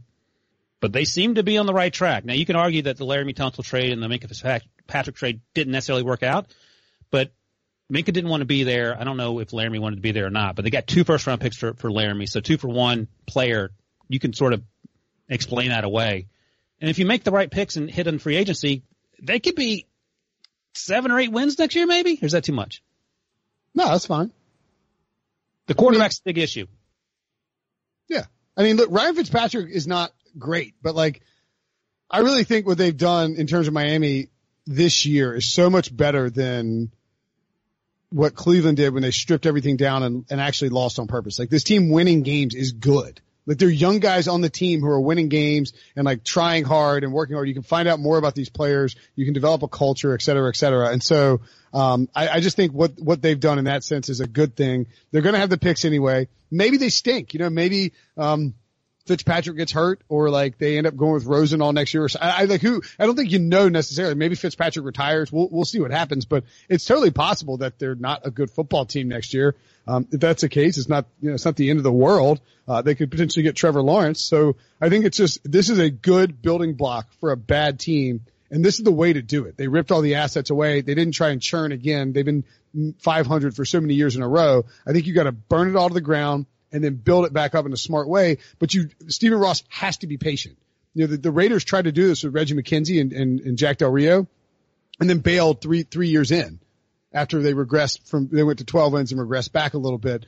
Um, you know, whatever you think about Derek Carr, you had Derek Carr, Khalil Mack, and Amari Cooper. He had building blocks in place after ripping it down and being terrible for a couple of years. If the Dolphins get, have a decent like 10 win season and then come back a little bit and they blow it all up, that's how you end up in, a, in the cycle again. And the other part of that is I do feel like, and I know we say this every year, but it does feel like the Patriots dynasty slowly crumbling in the next, I mean, I'll be surprised if it's still there three years from now. I feel like next year would be the potential end. So there is like room for a AFC East team to kind of sneak in there. Obviously the Bills look really good, but as long as Adam Gase is in charge of the Jets, they're not going to do anything. Uh, so then you look at the Dolphins and Brinson just mentioned a lot, but I think the key is finding a quarterback. We all thought they were tanking for Tua and now they're just like, whimpering for anything because they're 3 and 11. They're going to get a top five pick. There's not going to be any quarterbacks. So they're going to be stuck with Fitzpatrick or Andy Dalton or someone else they, they try and sign this offseason. Um, so I just think the quarterback situation is so precarious that I don't think they're going to compete until they fix that. So I would say the earliest I see them winning a playoff game since I think that's why our boogman friend wanted to know at age 33. I would put it three years out at the earliest. Boog, you're gonna be 36 when you see a playoff game. Uh, that that's a win if you're a Dolphins fan. Thirty-three years now. But you did get a whole movie about your mascot being stolen and kidnapped, and no one else got that. So don't get greedy. That's right. You got Ace Ventura. What are you What are you complaining? Greatest yeah. Um, all right, we're going to say goodbye to Breech. So we're going to take a break. We have a couple more questions, and we're going to answer them without Breech. After the, it feels a little wrong. That's okay, Breech. Doesn't it feel wrong? Does it feel wrong? Merry Christmas to all, and to all a good night. The all new Hyundai 2024 Santa Fe is equipped with everything you need to break free from the dull work week and embark on an adventurous weekend with your family. The all new Hyundai Santa Fe's features like available H track all wheel drive, standard third row seating, available dual wireless charging pads, ensure you can take on any adventure. Available H track all wheel drives, you can take on the dirt trails and kick up some mud. Standard third row seating so your whole family can experience the thrill together. Available dual wireless charging pads so no one gets stuck in the great outdoors with a dead phone. Whether you're tailgating out in the dirt lot, Carter Finley, shout out Carter Finley, or whether you're whitewater rafting, taking the entire family on an adventurous trip. Maybe you're out camping in Mount Rogers. I used to go as a kid. Wish my parents had a Hyundai Santa Fe. The Hyundai Santa Fe is perfect for your family outing. Learn more about the all new Hyundai Santa Fe at HyundaiUSA.com. Call 562-314-4603 for complete details. Did you know that while over 60% of Americans dream of starting their own business, less than 20% of them take the first step? The reason? Building a business is tough. Tailor Brands is simplifying the business journey. From launching and managing to growing your business, Tailor Brands isn't just another tool, it's your online business partner from launch to success. With Tailor Brands, building your dream business becomes an effortless experience. Their comprehensive platform guides you through every step, ensuring you have everything you need in one place. From LLC formation to bookkeeping, invoicing to acquiring licenses and permits, and even setting up your bank account. Tailor Brands handles it all seamlessly. And our listeners will receive 35% off Tailor Brands LLC formation plans using our link, tailorbrands.com slash CBS Sports. That's T A I L O R B R A N D S dot com slash CBS Sports. So start your business journey today with Tailor Brands. All right, welcome back. John Breech is gone, but that's okay. We're going to soldier on and finish the mailbag. It'll now be long for your Christmas drive, your holiday season. Make sure rate, review, subscribe, and you can leave your own question on for a future mailbag. Just go to Apple Podcasts and do it. Do it. Question from Cyril five, Sear Sear Le five. Okay. Uh, in everyone's own opinion, is that is the Pats and ownership legacy forever damaged? And does Brady need to be judged on his own and detached from this franchise? Merry Christmas. Uh, Cyril's from Great Britain as well. We should note. Um, interesting concept. I, I don't, um, I don't, I don't think, oh yeah, and there's uh, one more Pat, sorry. Laura from New England. Uh, love the show. Love that Succession was referenced. Love Succession. Question for the end of your mailbag. Why did the Pats let Josh Gordon go? Wouldn't the team record be better if they hadn't released him? Who exactly let him go? Will this be another Eternal Pats mystery a la sitting Malcolm Butler? Worth noting, this was sent in on 12-16-2019, which means that's probably when it was posted. It was probably posted before Josh Gordon was suspended, but I think we can kind of take those as two as a whole. Um, plus I want to give a shout out to Laura and the succession thing. So let's, um, let's combine that. Your thoughts on the Patriots, Sean? So they're basically asking in the wake of this new Spygate Part Two, right? If they're or just the Patriots. I think, I think it's so. Like, let me let me frame it in different ways. I was out to uh, lunch with my mother, and uh, oh no, we were sitting there waiting for this Christmas chapel thing, and um, somebody behind us was like new parent. They were asking me what I did, and I was like, you know, talking about football, and said yada yada yada. My mom ends up telling this lady that she thinks the Patriots are a bunch of dirty cheaters, and just it was just interesting because I think you know my mom has this thirty thousand foot viewpoint, and I guess that's you know if you've been covering the NFL for like five or ten years, you sort of understand some of the nuances of the Patriots' willingness to blur the lines or whatever. Um, but I think some people look at it and think these guys, like my mom thinks what they did with the Bengals thing is just flat out cheating and they're just cheaters. Um, so how, how do you think they should be viewed in the course of history, Sean? I guess is what I'm saying. I think there, I don't, there shouldn't be an asterisk, but there's always going to be a section in the Wikipedia entry of this dynasty of scandals, and you can't get away from that. That said, I don't think the scandals have played a role. I don't. The scandals aren't the reason why they've won how many six Super Bowls now. Uh, that's not the reason why. And I thought Deflategate out of all of them was the biggest sham out of all of them. And, and the fact that you always come back to is uh, that football was used. Those underinflated footballs, mildly, were used in a 45 to eight result. Uh, so like I don't think that had a single impact um, on the game. This most recent Spygate, I think, is completely blown out of proportion. Uh, I'm not saying the Patriots didn't have malice maybe by trying to gain an advantage, but the fact that they were doing it against the Bengals, and I know the arguments what other teams are doing against, this is not the reason why the Patriots are this good. And if you listen to former NFL players, I know Geoff Schwartz on Twitter was talking about it. Everything that is on that video that the Patriots are looking at, that should not be giving a team an advantage. I mean, anyone from the stands can see all that stuff going on on the sideline. So this doesn't bother me at all. And maybe that's just me because and I think it's probably because we cover the NFL and like there's probably a little bit a part of us that's a little bit like just jaded from like hearing this stuff. Like I just don't think this is a factor whatsoever in their success. But it will No, be I a think- section. I think Sean's right because I actually said the other day when we were talking about the latest video that Jay Glazer broke because of his power of invisibility. Um, we couldn't even remember what the 2007 tape was when he broke that one. Like I don't even remember what was on it. I mean, um, yeah, that was an issue and yeah, that was a problem. I'm with Sean. The Deflategate thing was trumped up charges and you, they suspended Tom Brady four games for that. And by the way, when they came back and beat the um, beat the Falcons and when they sort of beat the, the Rams last year in a, a really hard to watch Super Bowl. Not once did anyone mention, oh, by the way, this is the same team that was um, on the hook for Deflategate and Spygate. No, no one cares at the end of the day. Um, Sean did mention the word malice, which reminded me of my favorite all-time use of the word malice in NFL context. Um, Mike Carey, former NFL official who worked for um, CBS for a while, he once called the Lions Ravens game, and Terrell Suggs bumped him. I remember this game because I used to hate the Ravens a whole lot before Lamar Jackson came along. And he announced the, the personal foul penalty and he said on, like on his hot mic, he bumped me with malice in his heart, which was fantastic. I love that explanation for why he, uh, he got flagged. I think he was probably flagged for some other penalty and then he was arguing and, and accidentally bumped Mike Carey. But in Mike Carey's view, he had malice in his heart. And that's my favorite use of the word malice as it relates to the NFL. Is there not a YouTube of that? Um, I was I was looking for I was looking for a YouTube of that. That would have been cool because you know what there is a YouTube of? Oh boy. Oh yeah, one of the all time. Cherry describes said holding call. It's in the back. Personal foul. 69. Offense. He was giving them the business. Business. That's Played it there. You know that was a uh, Maryland NC State game too. Number sixty nine on NC State was giving him the business, which I, means is that when he did the punch head thing? Because I, I think an NFL official gave him that. I think he was messing with his junk.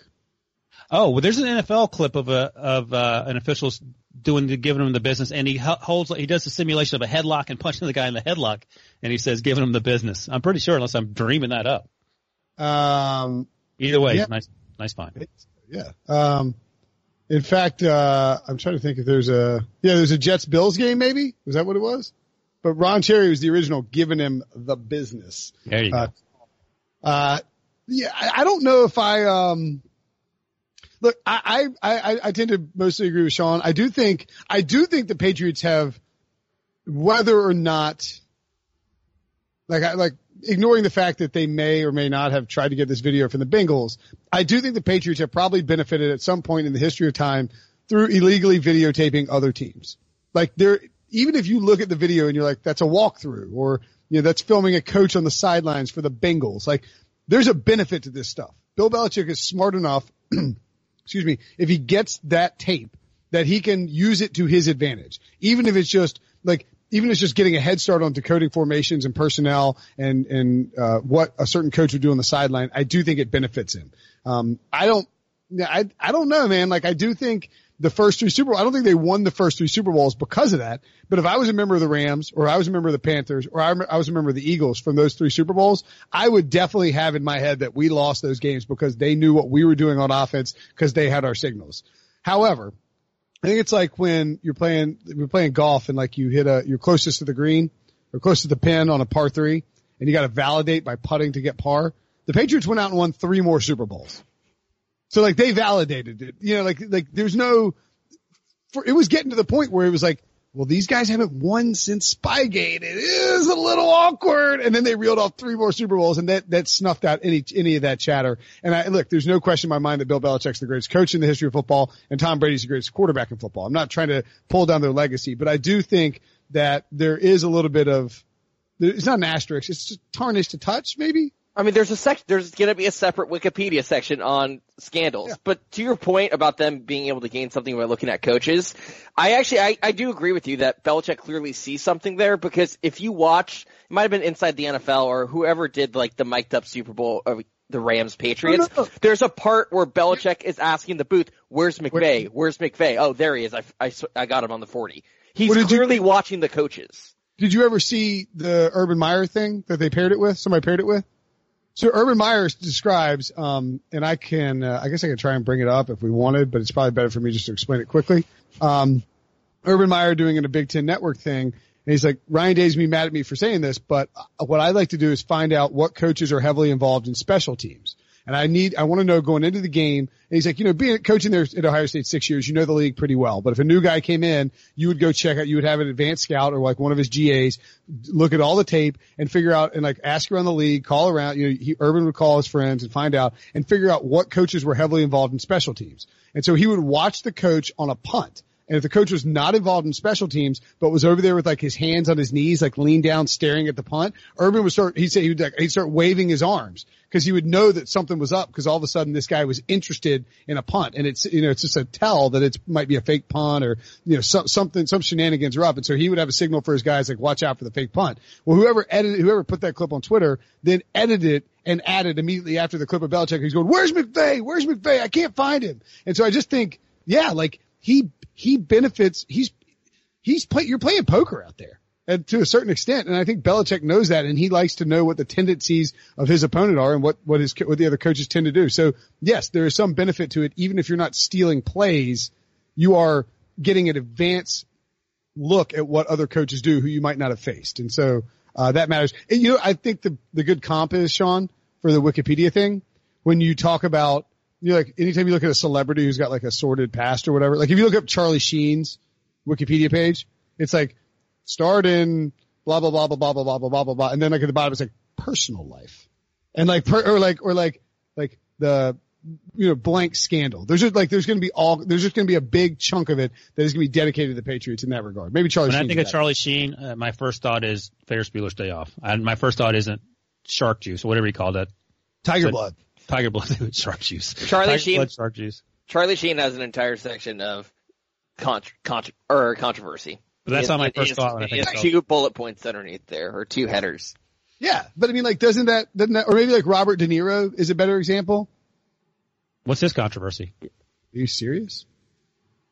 Robert De Niro went to like rehab a bunch. No idea. R- Really? Yeah. Or no, no, maybe it was no, no, not De Niro. I said the wrong person. Um, anyway, you get the point. I didn't know that either. I was going to say, you're just making up stuff. Who are you thinking? Sorry. Apologies to Robert De Niro. Who am I thinking of? yeah. Um, He's, oh, thinking well, of Judd, he's thinking of Judd De Niro has- Nelson. De Niro has legal issues. There we go. See? You didn't know though. I mean, he's like he's like 90. I feel like you live 90 years. There's a chance you might get, get yourself into something. But, but I mean, like, you know what I'm saying? Like, the, like that, it's that extra section. There's always going to be the extra section. Sorry, De Niro. But my point is that even with Charlie Sheen, who has that controversy, Robert Jr. what am I doing? yeah, I don't know what you're doing. You had the first name right. yeah. I love Downey Jr. I love De Niro too, obviously. You just said Iron Man. I didn't know what you meant. I guess all these guys have reli- yeah, religious views and political, but you get the point. The personal life section. The Patriots are going to get a personal life section. Yeah, Let's. Yeah, yeah, they are. They are. There will always be a Wikipedia. it's fine though. I don't. That won't be my first thought of the Patriots. Mm. De Niro also has some recent troubling accusations. Oh boy. So I don't want to brush it off. I was like, anyone lives 90 years. Yeah. Not- Um, I did not read the section before I I, should, read that. I should have just, I should just rolled with De Niro then apparently. Uh, yeah, look, most of these actors have that stuff. Um, and by the way, the, the Josh Gordon thing, I think probably sorted itself out. It turns out the Patriots had a security team watching him. They probably knew something was coming and the Seahawks were desperate and took a chance. They didn't want to have, I guess Pete Carroll didn't want Antonio Brown. So we went with Josh Gordon instead. The GOAT of football podcast. Shout out T Pettifor. Love it. We're the greatest of all time. Some say, some say, Debo. People put are that, saying. Put that in the next quarterly report. Some say the greatest pod, football podcast of all time. Tried a bunch of football podcasts, slowly whittled it down to these guys. Wow, that's this makes me feel good about myself and ourselves. I'm concerned. Great content and funny, but I have a question in all caps. It's my guy. Could you run a flying V play? Is it legal? Or has it been done? Hashtag Mighty Ducks. Um, so I think he means in the football field.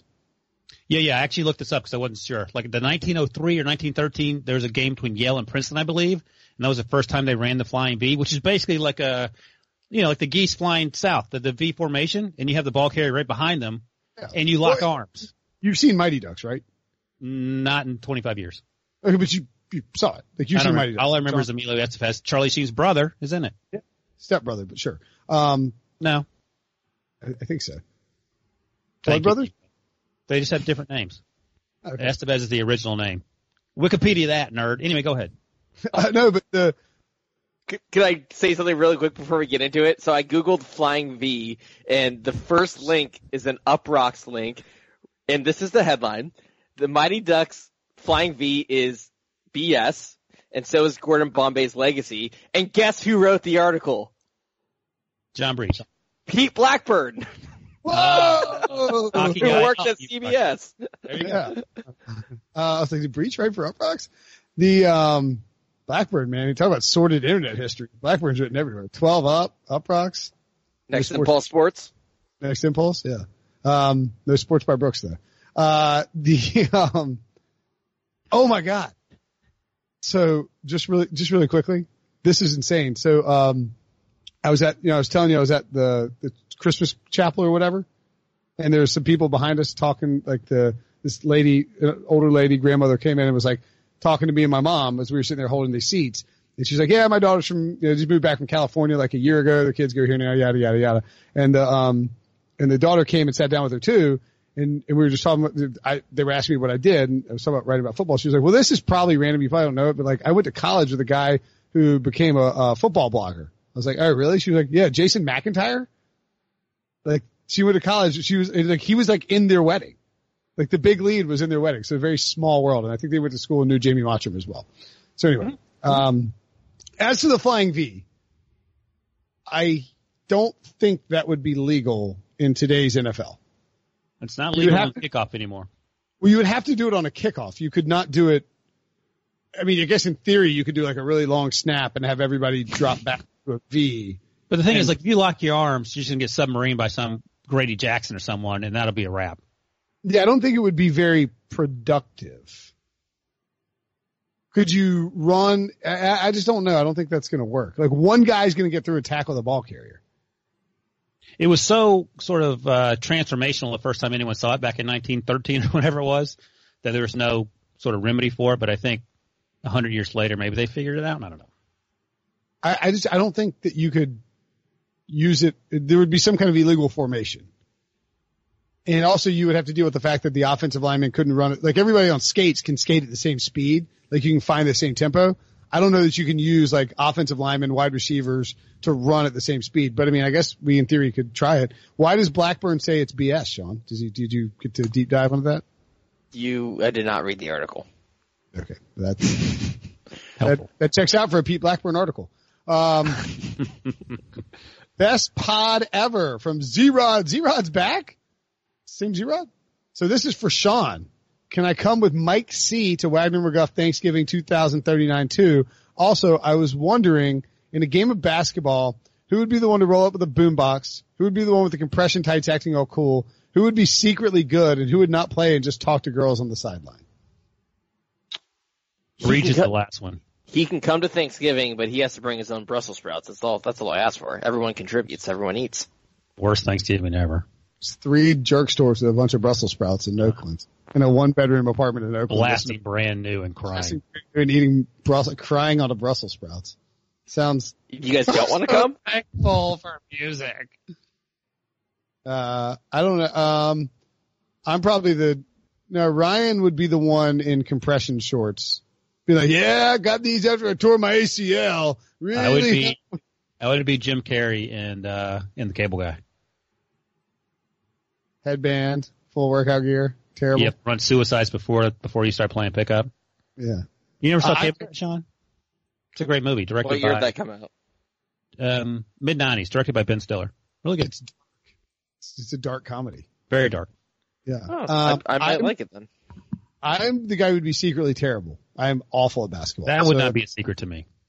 But like, I like, like inhumanly bad at basketball. So, um, Maybe you should I- talk to the girls on the sideline with Breech then.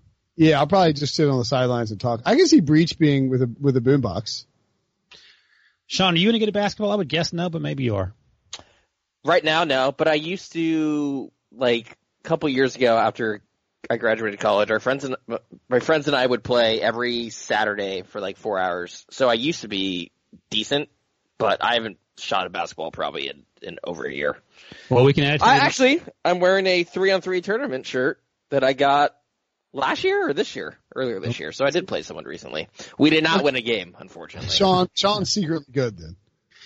well, let's add it to the Olympics along with field goal kicking. We can do three on three basketball.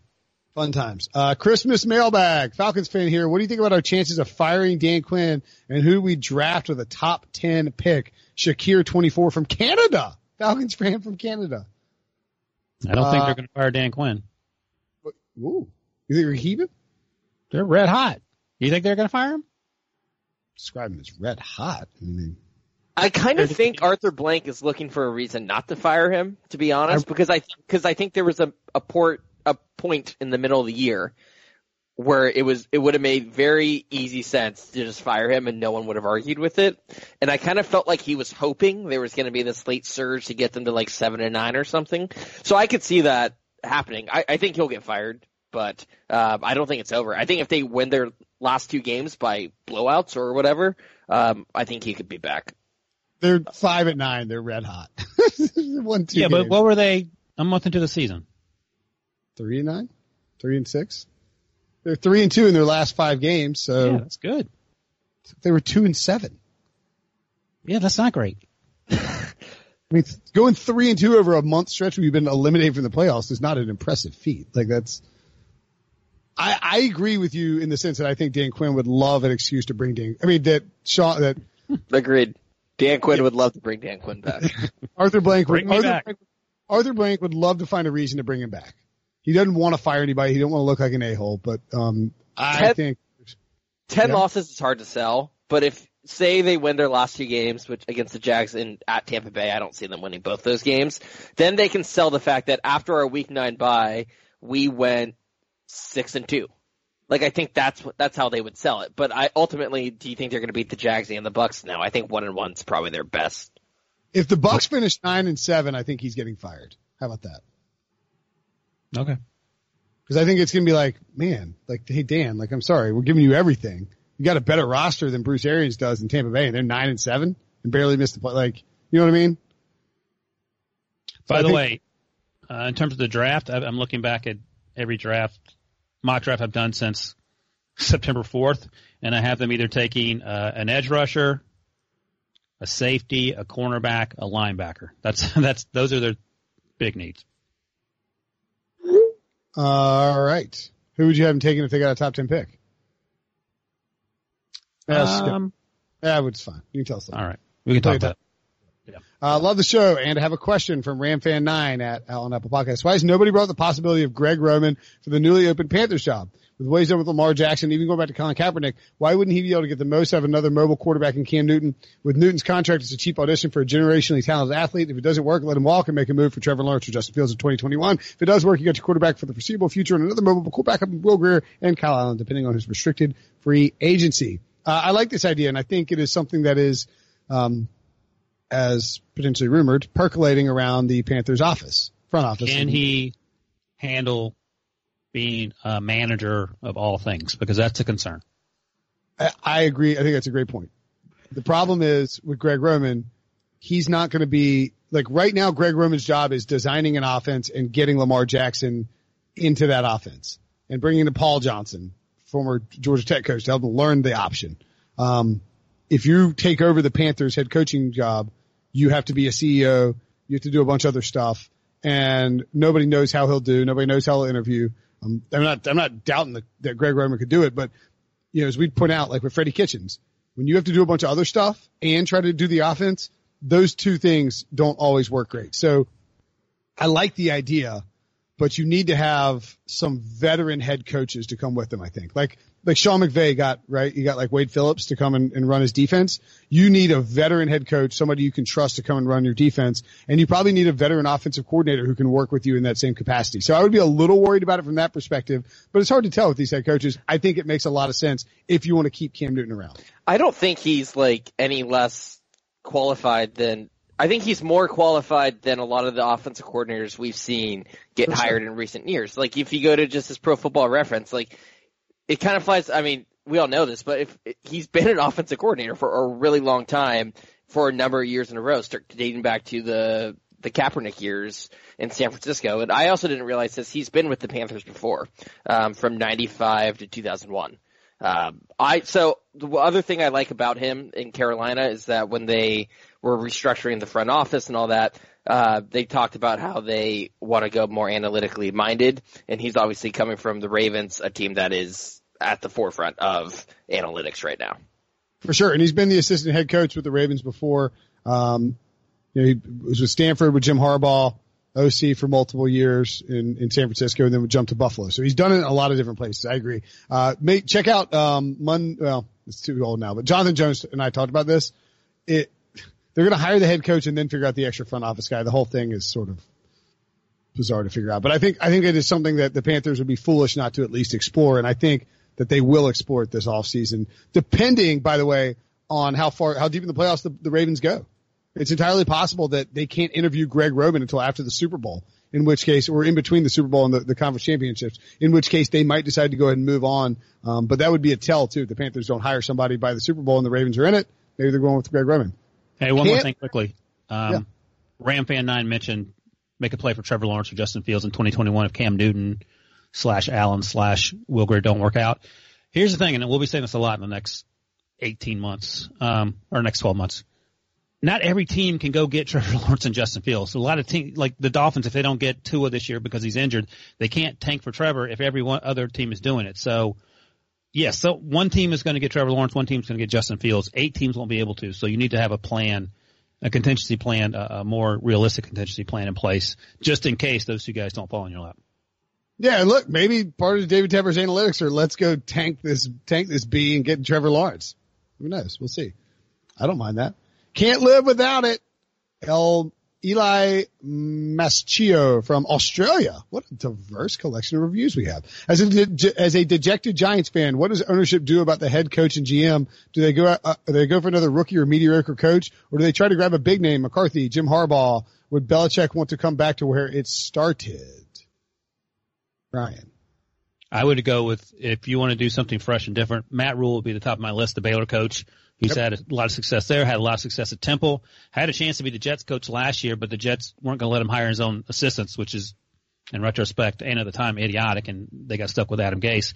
But he's a new guy, and you know there was a run on new guys after Sean McVay did what he did in his first year, and with mixed mis, mixed success. Zac Taylor hasn't exactly set the world on fire. We'll see what he does in year two. But th- that's a guy to me that's much more exciting than someone like McCarthy or Jim Harbaugh, just because we've sort of seen those movies before. Harbaugh had success at San Francisco, a lot of success, and that team went south as soon as he left. But I don't know how NFL teams feel about him. NFL teams obviously like winning, but number one on my list right now is is Matt Rhule and probably Urban Meyer's up there too. Hmm, interesting. Um, I think the Giants are going to fire Pat Shurmur. Dave Gettleman will pin all the problems on Shurmur, and he's going to hire Ron Rivera. I think it's just too easy and too obvious. So I don't know if that's good or bad. I mean, they went to a Super Bowl together, but they had a bunch in place from the previous regime, like or like when Ron Rivera Gettleman's when survive in your scenario. Yeah, I think he'll survive. I think the Giant. I think uh, the Mara family loves Dave Gettleman. He was there forever. He won a bunch of rings. I think they trust him. And like, and, and like he drafted Daniel Jones, who that franchise, th- that ownership has to believe is the guy. Like, I know that he struggled, but if you're the if you're the guy who owns the team and you watch Daniel Jones this year, you feel confident that you may you may have your next franchise quarterback, right? And it doesn't make sense to fire. I mean, for as much as we criticize Gettleman, rightfully so, it doesn't make sense to fire the GM one season after he drafted his rookie quarterback, who was always not going to be a guy who no one thought he was going to succeed in year one. Like the plan was for him to sit behind Eli. So I don't think like Gettleman, for all of his faults, deserves his future should be tied to, to Daniel Jones, and we have no idea what Daniel Jones's future is. Yeah, Yeah, but by- they, they no, they didn't have a plan. They had much more of a plan than the Dolphins did in terms of winning in 2019. They had three first round picks. They traded up into the first round. They traded Odell Beckham. He doesn't get. Why does he get a pass? What are you guys smoking? Well, I will say this: the Odell Beckham trade doesn't look terrible now. Like, I mean, I Dexter mean, Lawrence has actually played really well, but at the time, And like, but I mean, Odell had to got a they look. It, it was it was a bad trade because they signed Odell and said they weren't going to trade him, and then they immediately traded him. But Right. the fact, that, but like, I, but you're not you're not talking to somebody who's being objective about it. You're talking to it like you're talking to the owners. You're trying to sell ownership on it, and I think you can tell ownership that Pat Shurmur did a bad. job.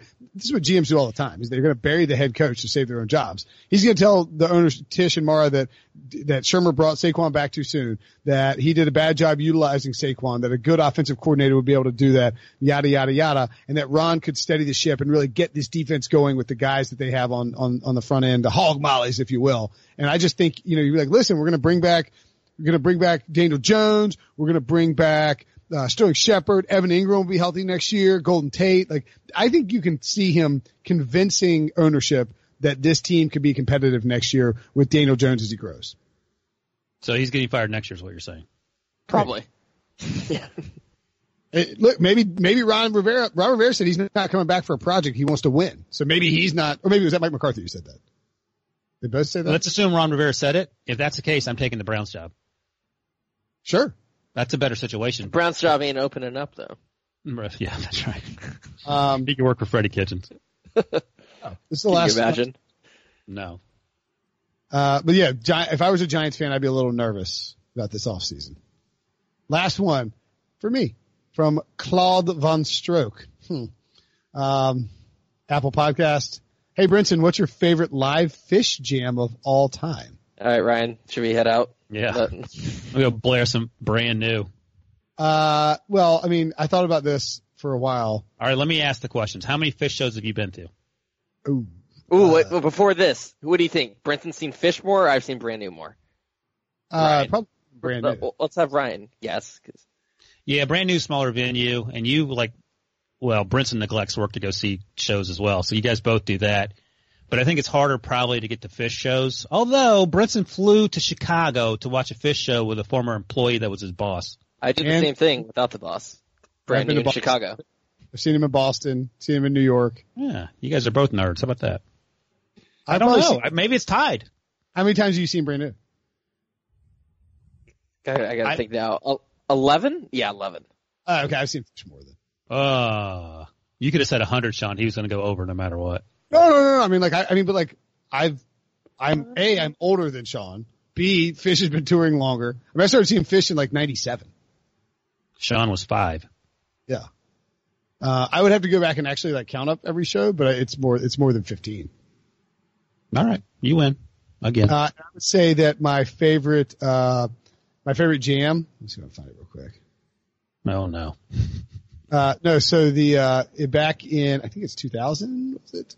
Um, let's see. It was, yeah, it was 2000 at Deer Creek in, uh, Indiana. I wasn't there, but, um, they played, uh, Mo- Led Zeppelin's Moby Dick, which, you know, you know, Moby Dick, right? Mm-hmm. Uh, and they would jam Moby Dick in between like every song for like the entire second half of the show. And so that was, that's probably one of the, uh, the coolest jams. The best Phish concert I've ever been to though, um, is probably, uh, Reynolds Coliseum when they played on NC State campus back in, uh, fall of 01. And we all like came back from like, we were all at home for winter break and we all drove back and, uh, and went and saw, um, went and saw Phish play at Reynolds tiny venue and they just crushed it. Uh, my buddy whose name I won't mention, uh, puked right outside the, the, uh, the, uh, the Reynolds as, as we were walking in. Zeke. We were- Yeah. It wasn't Zeke. um, I feel like you have to say the name because we all, everyone listening thinks it's Zeke, and now Zeke's name is getting slandered. it was not, it was not Zeke. And if I had to pick like, if I had to pick one song to hear on a live show that's not like a cover or anything like that, it would be Chalk Dust Torture. Chalk Dust Torture. That's a reprise. All right. That's it for the mailbag. What's your favorite Phish song, Diva? I do not have even close to an answer. I just go with Wilson because that's the only one I know. We need we need some intro music for everybody. That's what we need at the beginning of the show. Some intro music. I think you Wilson can to be pay for that, don't you? No, we can play Wilson. Adam Aizer plays 80s tunes on the Fantasy Football Day podcast all the time. He comes up with a new copyright infringement song every time I'm on. he played Mariah Carey's Christmas. Like, do you think Mariah Carey won't come after you for using her Christmas song on a podcast illegally? She'll get uh-huh. you. She'll cut you. Um, all right. Maybe we'll do intro music. Wilson. Down up. Down up. John, you have some brand new? I mean, look, I would love to be introduced with some brand new, but this feels like uh, just something that's going to add even more time to our podcast, more soundboard type of stuff. I don't know if this is our bread and butter. Like I Give me just, that RodeCaster. Give me that RodeCaster, Debo. All right, let's get out of here. Great mailbag. Merry Christmas. Happy New Year's. Happy ho, holidays. ho. Whatever you may uh, celebrate, whenever you may be listening to this uh, this mailbag. Thanks for everybody for a wonderful year of the Pick Six podcast. It's been fantastic, and uh, I hope it gets better in 2020. Of course, we'll talk to you the day after Christmas to give you some picks for Week 17. See you next decade. Stole your bit. Okay, picture this. It's Friday afternoon when a thought hits you. I can waste another weekend doing the same old whatever, or I can conquer it. I can hop into my all-new Hyundai Santa Fe and hit the road. Any road. The steeper the better. Because my all-new Santa Fe is available with HTRAC all-wheel drive so I can hit the trail without a worry in the world.